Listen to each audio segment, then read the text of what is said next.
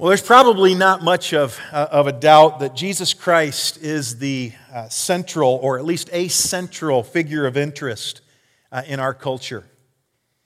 In fact, there was a survey that uh, the Barna Research Group did uh, last year, and they concluded these five things. The vast majority of Americans believe that Jesus was a real person. Younger generations are increasingly less likely to believe that Jesus was or is the Son of God. Americans are divided on whether Jesus was sinless. A little more than half believe that he committed sins just like we do. Fourthly, people are conflicted between Jesus and good deeds as the way to heaven. And then, fifthly, most, most Americans say, oddly enough, that they've made a commitment to Jesus Christ. There's no doubt that Jesus is a central figure in our American culture. People have different views of Jesus, and uh, a lot of it's wrong, but he is a central figure in our culture. In fact, just this week, a presidential candidate was asked, as if this reporter knew what we'd be talking about here today at Northwest Community Church. A reporter asked a presidential candidate, who will remain nameless, uh, in an interview, asked this question Who do you say Jesus is? His response was this and I quote Jesus to me is somebody I can think about for security and confidence, somebody I can revere in terms of bravery and in terms of courage. And because I consider the Christian religion so important, somebody I can totally rely on in my own mind. Uh, let me ask you this question right at the outside. If, if, if you believe that there is a Jesus, that there's a historical Jesus, is that enough? Because depending on how you answer uh, that question, depending on where uh, you are today, if most Americans believe that there was an historical figure named Jesus, then is that enough that we just believe that he, that he did exist? In fact, there is little dispute, even amongst uh, some of the greatest skeptics, that Jesus indeed is an historical person. There's overwhelming evidence for the existence uh, of Jesus Christ in both secular uh, and certainly biblical history. Flavius uh, Josephus, in fact, the great Jewish uh, historian, in his Antiquities, he refers to James as the brother of Jesus who was called Christ. He writes, At this time there was a wise man named Jesus. His conduct was good, and he was known to be virtuous, and many people from among the Jews and the other nations became his disciples. Pilate condemned him to be crucified and to die, but those who became his disciples did not abandon his discipleship. Josephus goes on to write, They reported that he had appeared to them three days after his crucifixion and that he was alive. Accordingly, he was perhaps the Messiah, concerning whom the prophets have encountered wonders. He really did live in the first century, and, and the most distributed book in all of uh, human history, which is uh, the Bible, makes it very clear in the New Testament. It's the most complete and reliable record of a historical Jesus. It's a record of his life and his ministry, and I would submit to you this morning his deity. Many of the world's most followed religions have views about who Jesus is. And it's important for us, by the way, uh, to know who others think that Jesus is. Uh, just last Friday, I was able to have uh, lunch with um, a, a young man that I met because he was a server at this little restaurant they call the Olive Garden, right? And um, there was a time in my life when I knew all the servers at the Olive Garden. Now I only know a, a few.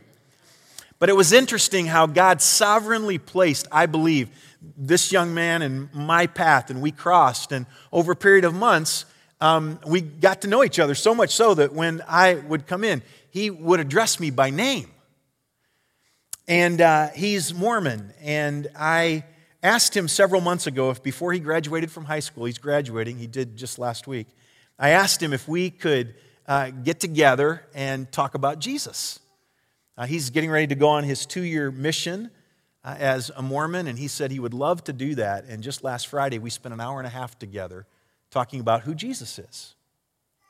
Uh, the Mormons believe that Jesus is a separate God from the Father, that he was created as a spirit child by a father and a mother in heaven. He's considered to be the elder brother of all men and of all spirit beings. Here's what Kyle, my friend, uh, needed to understand, he still needs to grasp a hold of, and that is that the Mormons believe that Jesus' death on the cross did not provide full atonement for sin which means that uh, Jesus is good, but Jesus is not enough. Jesus is something, but he's not quite enough. Judaism, in Judaism, uh, Jesus is considered uh, to either to be an extremist false Messiah or a good but martyred Jewish rabbi. In fact, there are even some Jews which refuse to recognize Jesus at all in Hinduism. And it's very important for us to understand this. We have a lot of friends that are living in our community that have embraced Hinduism. Hindus see Jesus as a teacher, as a guru. He is a son of God, as are many others. His death did not atone for sin, and he did not rise from the dead. And then one of the uh, world's uh, fastest growing uh, religious systems, Islam, in Islam, Muslims believe that Jesus is just one of up to, of up to 124,000 uh, prophets sent by God to various cultures. Abraham, Moses, and Mohammed are others. And Jesus, while a good man and a historical figure, he is not God according to them. It's not simply enough to believe that Jesus was just a real person. It's imperative that we not only understand but that we believe that Jesus is the Son of God. Please hear me this morning. It is not enough to believe that Jesus historically existed. It is imperative that we believe that Jesus is indeed the Son of the living God. In fact, in our church's doctrinal statement, we affirm this by the following words in our doctrinal statement Jesus Christ is the eternal second person of the Trinity who was united forever with a true human nature by the miraculous conception of the Holy Spirit being born of a virgin. Thus, he is fully God and fully man. And some of you may sit there this morning and you may say, Well, do you understand that? that? Do you, I mean, do you, have you totally grasped a hold of it? I say to people all the time, there are several of us in this church that have paper hanging on the walls that say that we should know everything. And yet, while we know these things, they are hard to understand and hard to grasp. How in Philippians 2, God could send his son Jesus to live amongst us and be fully God and fully man. I do not comprehend that. It blows my mind that the God of the universe would lower himself to live amongst people like me and like you. But it's imperative that we believe that Jesus is the Son of God. Jesus emphatically stated this on several different occasions in the Gospels. And there are several other passages in Scripture, in fact, so many that we couldn't take the time this morning to go through the, a full study of Christology, the doctrine of Christ, and talk about all the passages uh, in Scripture that affirm his deity. Let me give you just a few. In John chapter 10, verse 30, Jesus said, I and the Father are one. All we need to do in that passage is to look at the Jews' reaction to his statement to know that he was claiming to be God, not just kind of closely aligned with God, but that he was claiming to be God. Um, in fact, the, the statement made in verse 33 was, You, a mere man, claim to be God. They understood what he was doing. John 8 58 is another example. Jesus declared, I tell you the truth, before Abraham was born, I am. I've eternally existed. I wasn't born just about 30 years ago, I've eternally existed. John reiterates the concept of, of Jesus' deity, and I love this particular passage of Scripture in John chapter 1. John starts out his gospel account by saying this In the beginning was the Word and the Word was with God, and the Word was God. And then in verse 14, John goes on to say, And the Word became flesh. Who's that? Jesus. Like, that's awesome. You should clap right there. We clap for the graduates. You ought to clap for that. The Word became Jesus. The God of the universe came to live amongst us. God became man. Acts 20, 28 tells us, Be shepherds of the church of God, which he bought with his own blood. The church of God, which he bought with his own blood. The blood of who? Jesus. Jesus is God. Thomas, the disciple, declared concerning Jesus in John chapter 20, My Lord and my God. He addressed Jesus that way. Jesus did not correct him. Titus chapter 2, verse 13 encourages us to wait for the coming of our God and Savior, Jesus Christ. Now, there's three possibilities about Jesus claiming divinity. The first possibility is that he knew he was not God. He knew it, but yet people, some people started buying into it. And so he just decided to kind of roll with the plan, right? You ever been in one of those situations where people thought something that you knew wasn't true, but since they went ahead and thought it, you just went ahead and went with it? That's a possibility, right? He knew he wasn't God, but he just continued to go along with it. In that case, he would be a liar. There's another possibility that just says he was delusional, right? I mean, he was a crazy prophet. He thought he was God, but he wasn't God, and that fact, he would be a lunatic. The only other possibility is that indeed he is God. And if he is God, then that makes him Lord. But what we believe about Jesus, about who he is and what he did, is critically important. In fact, Jesus is at the, is at the very heart of Christianity. Without Jesus, there is no Christianity. Without Christ, there is no gospel. And Jesus knew this when he walked the planet. He knew that what he was here to do was uh, imperative. It was, it was of the utmost importance to those people that would live on, that were living and would live on this planet because he had come to be the Son of God, the Savior of the world. And so He's walking with his disciples. If you have your Bible, turn to Matthew chapter 16. He's walking with his disciples, and as he's walking and he's sitting and talking with his disciples uh, one night, he asks two questions of his disciples. If you've been at Northwest uh, uh, for some time, you may remember we talked about this passage about six months ago in our, in our Christmas uh, series. Jesus is there. He's with his disciples. Verse 13 of chapter 16 of Matthew says Now, when Jesus came into the district of Caesarea Philippi, he asked his disciples, first question, Who do people say that the Son of Man is? That's kind of a funny question. If you think about it, he's claiming divinity, he's claiming to be the Son of God, he's claiming uh, a pretty high claim, a pretty high standard. And if you're one of his disciples and he's asking, hey, what are people saying about me? What's the, what's the word on the street here? It's important to understand that Jesus was not unaware of what people uh, were thinking and saying about him. Uh, it, it, wasn't as if uh, Jesus didn't know, Jesus was still God.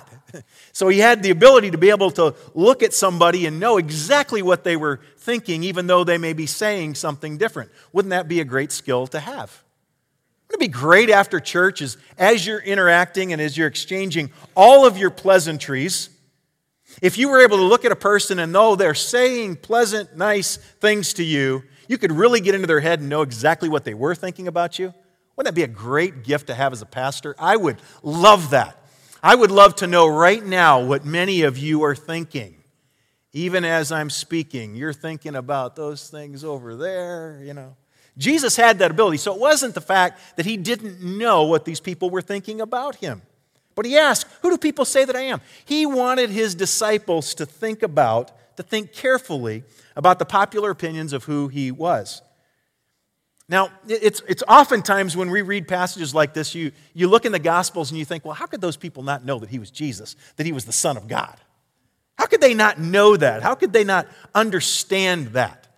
We have the benefit of having the completed canon of Scripture, and we can read it from cover to cover, and we see the whole story as we've been covering in this series. We know the beginning, we see the plan unfold, we see Jesus born, we see him crucified, we see him rise again.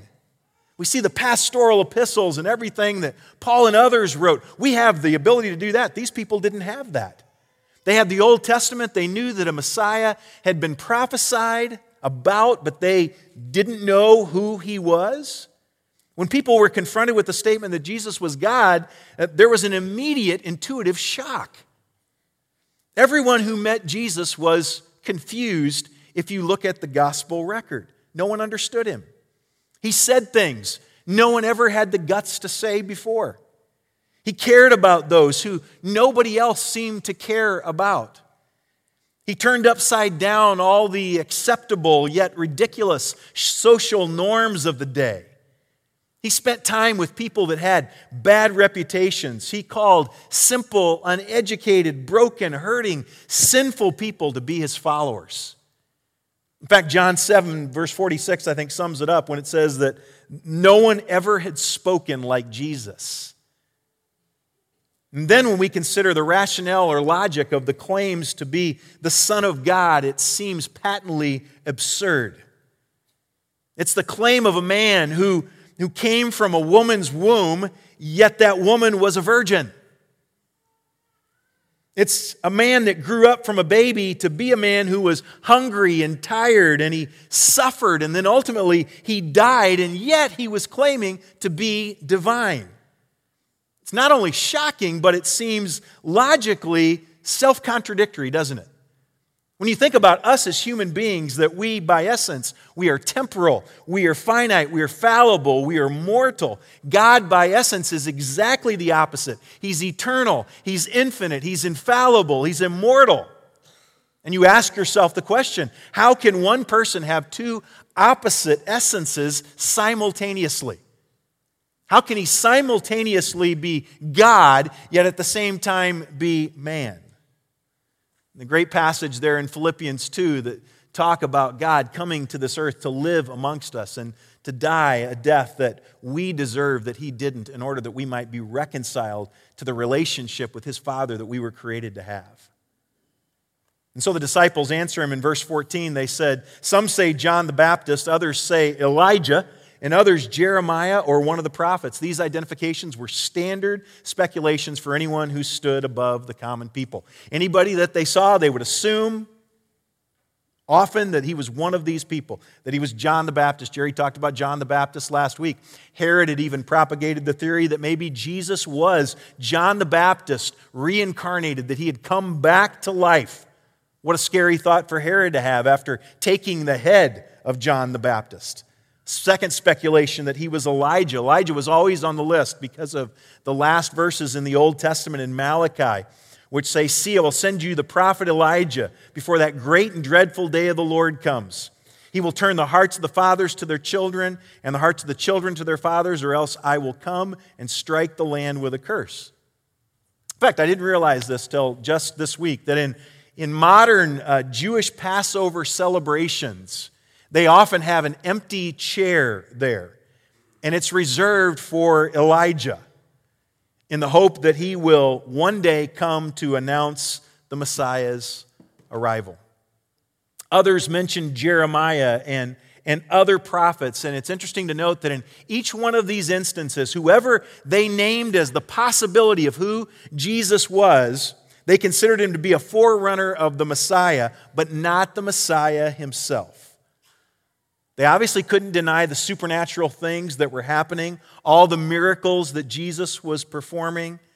They accepted him as a good and an interesting man, but not as the Messiah and the Savior. They claim as close as they could to ultimate truth without accepting truth. That's fascinating to me because I think there's a parallel to where many of us live in our modern American culture.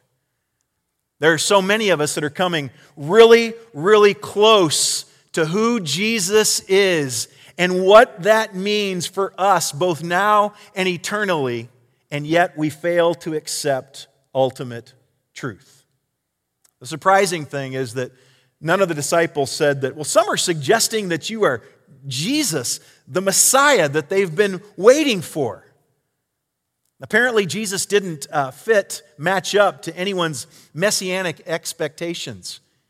You remember, we've said often in our teaching uh, here at Northwest about what these people were looking for. They, they weren't looking for somebody that looked like Jesus, they were looking for a conqueror, from somebody that would free them from the tyranny that they were experiencing uh, through the Romans. Somebody that would come in on a white horse and rescue them and make things better economically for them and socially for them and would restore their rightful position on the world stage.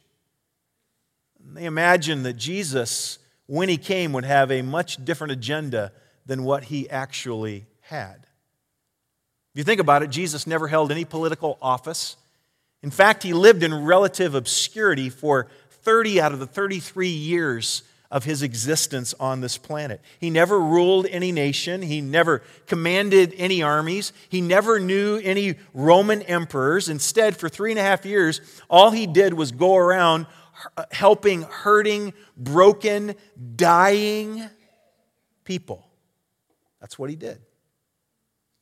So, Jesus in verse 15 asks the second question. He said to them, Who do you say? Who do you say that I am? Simon Peter replies in verse 16, You are the Christ, the Son of the living God. It was at this point, after months of Peter and the other disciples walking with Jesus and listening to Jesus. I mean, you think about it. Uh, who did they think he was when those disciples who were fishermen left their nets and just followed him? What kind of people do that? Right? Can you imagine somebody coming by your lawn, you're mowing the lawn, and they say, I'm Jesus, come follow me and be my disciples. You leave the lawnmower running and you walk away.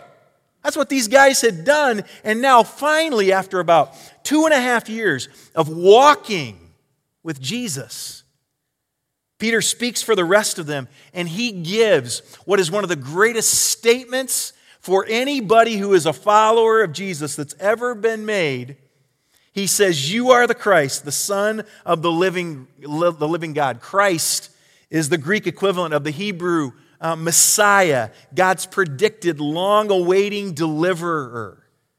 Without hesitation, Peter declares Jesus to be the Messiah, Whereas multitudes of Jews believed him to be uh, only the, uh, uh, the precursor to the real Messiah, Peter was declaring, You are God. In fact, I, I wish that you were able to read it this morning in the original Greek language because it's fascinating. In the Greek text, this is so forceful. It's as forceful as any confession could be. It's only 10 words, but in it, the definite article, the, occurs four times. Listen to it again. It reads like this You are the Christ.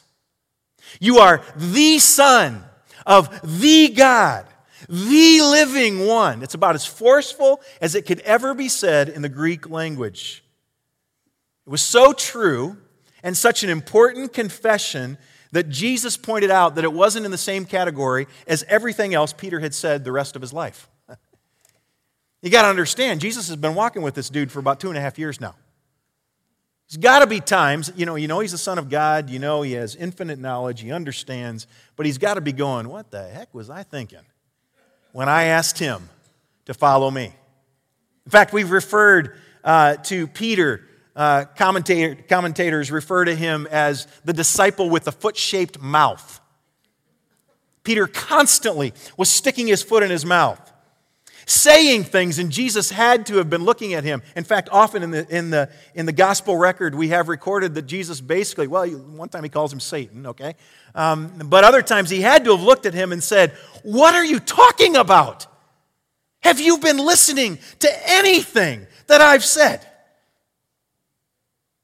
And Jesus says, Blessed are you, Simon, for this was not revealed to you by man in other words, you couldn't have possibly said this on your own.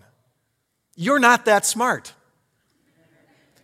You say things much differently than what you just said. Jesus said, This was not revealed to you by man, but my, by my Father in heaven. In other words, it was a result of specific divine revelation. And so, also today, the first and most important thing any person needs to understand about Jesus is that he is the very God of very God, as one of the ancient creeds puts it. It is not necessarily just that you need to understand that Jesus was a historical figure. You have to know and understand and affirm that Jesus is God. Your very soul, your eternity, eternal destiny depends on whether or not you and I believe that Jesus was the Son of God. In fact, if he's not the Son of God, his birth doesn't mean anything more than your birth means or my birth means. If he wasn't the Son of God, then his death, how tragic it might have been, doesn't mean anything more than your death or my death will mean someday. But if he is the Son of God, his death would have ultimate value for people like you and like me that find ourselves in a desperate condition because we were born in sin. Let me ask you this this morning. What does the way that you live your life testify about who you believe Jesus is?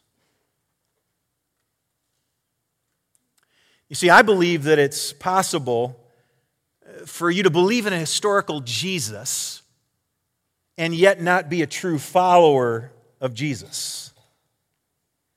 I'm convinced this morning that there are so many who call themselves Christians and are sitting in churches just like this all across America this morning. People who give verbal affirmation saying that they believe that Jesus is the Son of God, but the testimony of their life gives evidence of a life that has not been radically transformed and changed by that Jesus who is the Son of God.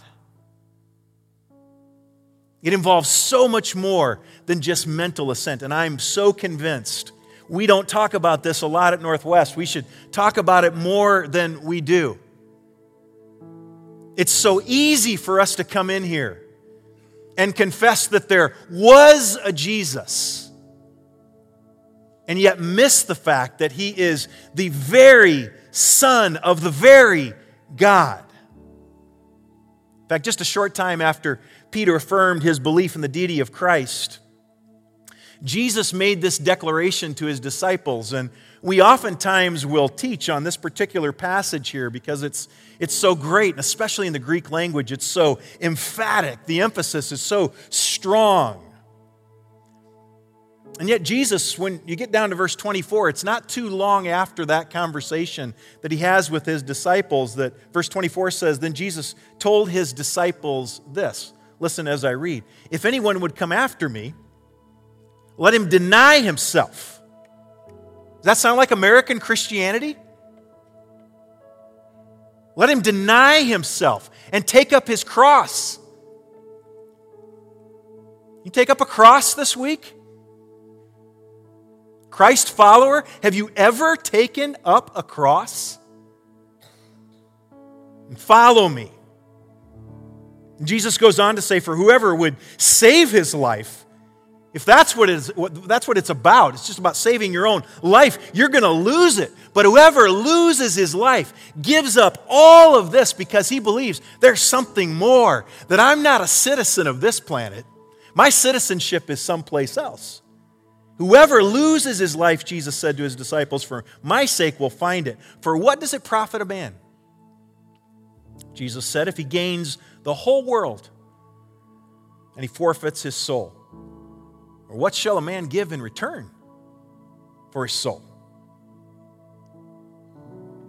It's a tragic fact that there are so many people that are intellectually convinced that Jesus is the Son of God, and yet they never ever place their trust in Him alone as their Savior. They miss the gospel which is more than just a head knowledge. I believe there are many people that are going to miss heaven by about 18 inches.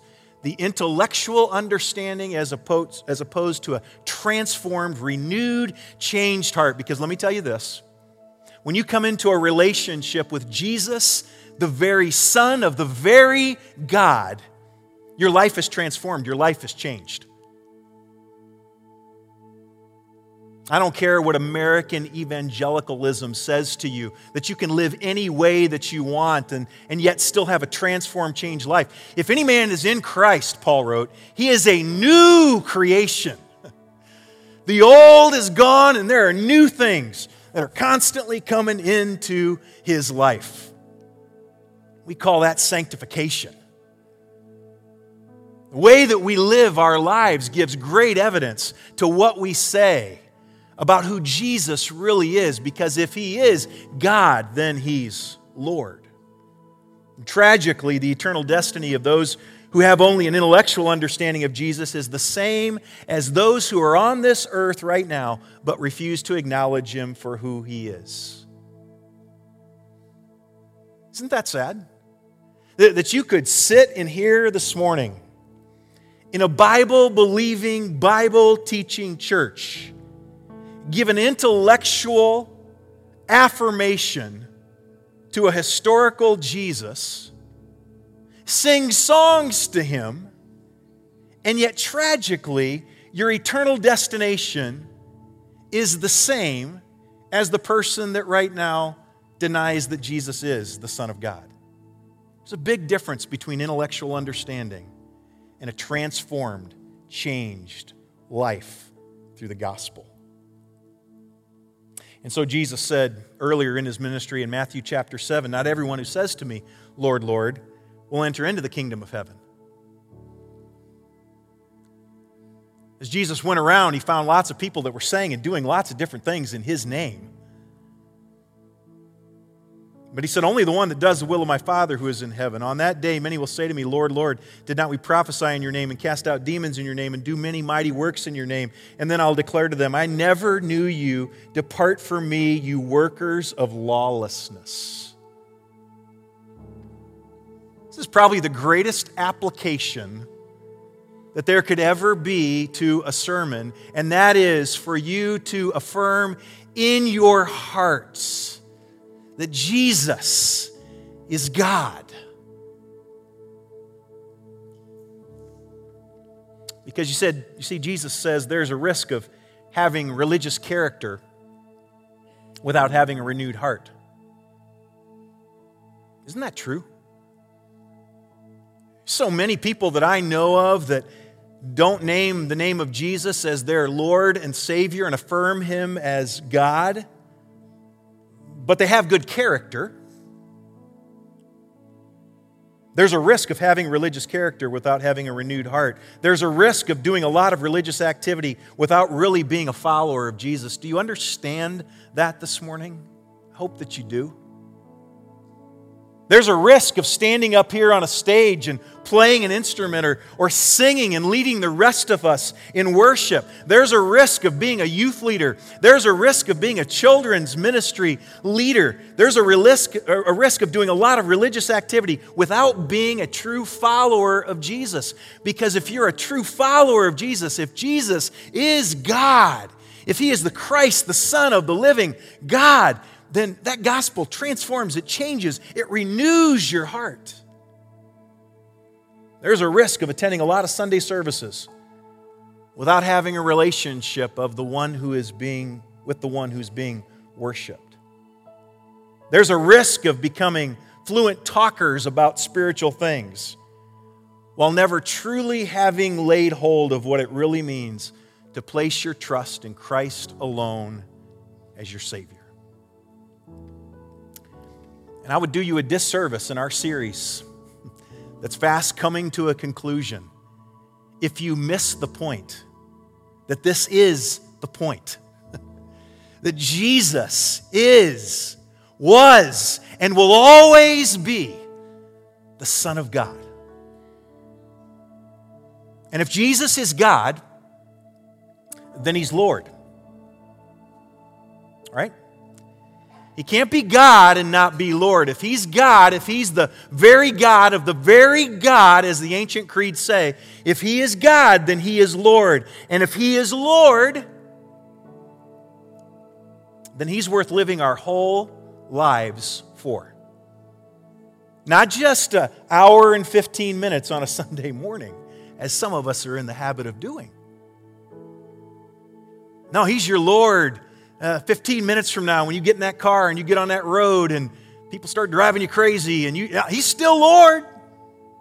He's Lord tomorrow when you get to that job that you don't like. He's still Lord. He's Lord when you go into that doctor's office and He gives you news that you don't want to hear. He's still Lord. He's still God. And if He's God and He's Lord, then He's worthy of your whole life being lived for His glory and for His mission, which is the gospel.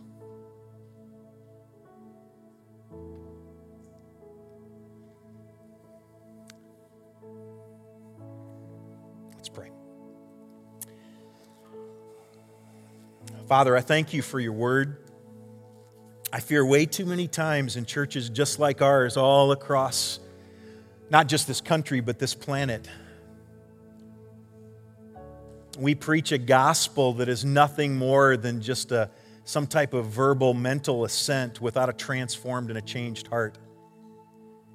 God, if we're convinced of anything that we see further in the Gospels, we see that these disciples' lives were transformed and changed. In a few weeks, we'll talk about Pentecost and we'll hear how boldly that disciple with the foot shaped mouth preached because he was convinced that Jesus was the Messiah, the Son of God. The gospel changes, it transforms, it radicalizes people that we live lives that are very different from those around us because we have a citizenship that is in a different place. We have a, a mission that is much bigger, much greater than anything we could ever do for ourselves.